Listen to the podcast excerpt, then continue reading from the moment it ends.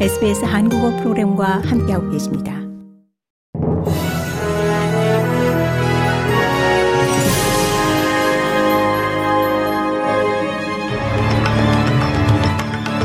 (2024년 2월 23일) 금요일 오후 SBS 한국어 간추린 주요 뉴스입니다.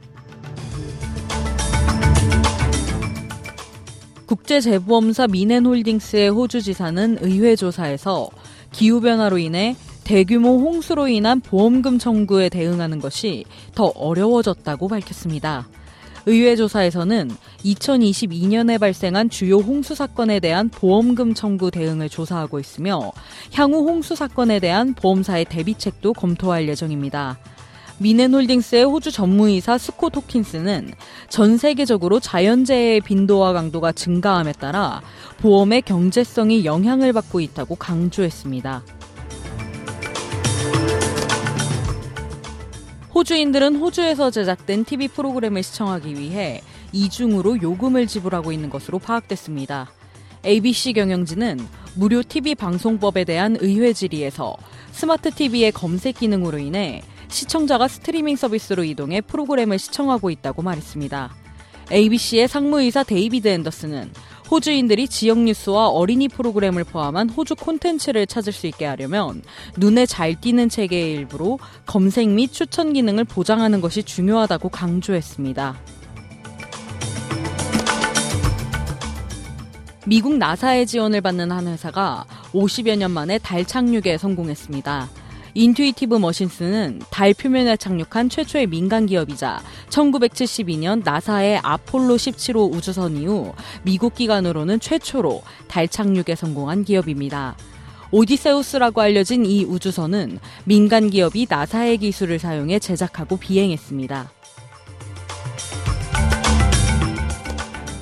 러시아가 북한의 탄도미사일 20여 발로 우크라이나를 공격한 사실이 확인됐다고 우크라이나 당국이 밝혔습니다. 미국은 북한과 러시아의 군사협력을 유엔 안전보장이사회 결의 위반이라며 이를 차단하기 위한 제재를 강화해 나가겠다고 강조했습니다. 한편 러시아군은 우크라이나 동부 최대 격전지 아우디이우카를 점령한 뒤 파괴된 건물을 점검하는 화면을 공개했습니다. 국제통화기금은 러시아에 밀리고 있는 우크라이나에 올해 약 56조 원의 융자가 필요할 것으로 추정했습니다. 고국에선 경찰이 집단 사직에 나서는 전공의들에게 병원 자료를 삭제하라는 글을 게시한 온라인 커뮤니티에 대해 압수수색에 나섰습니다. 게시글에는 병원에서 나오기 전 병원 전산 자료를 삭제하거나 변조하고 비밀번호를 변경하라는 내용이 담겼습니다. 앞서 대한전공의 협의회는 지난 16일 빅5 모든 전공의가 19일까지 전원 사직서를 제출한 뒤 다음날 새벽부터 근무를 중단하기로 했는데요.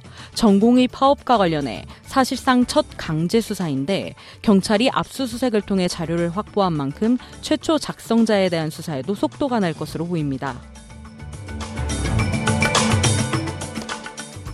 이상 이 시각 간추린 주요 뉴스였습니다.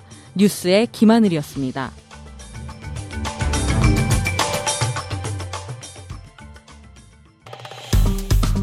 좋아요, 공유, 댓글, SBS 한국어 프로그램의 페이스북을 팔로우해주세요.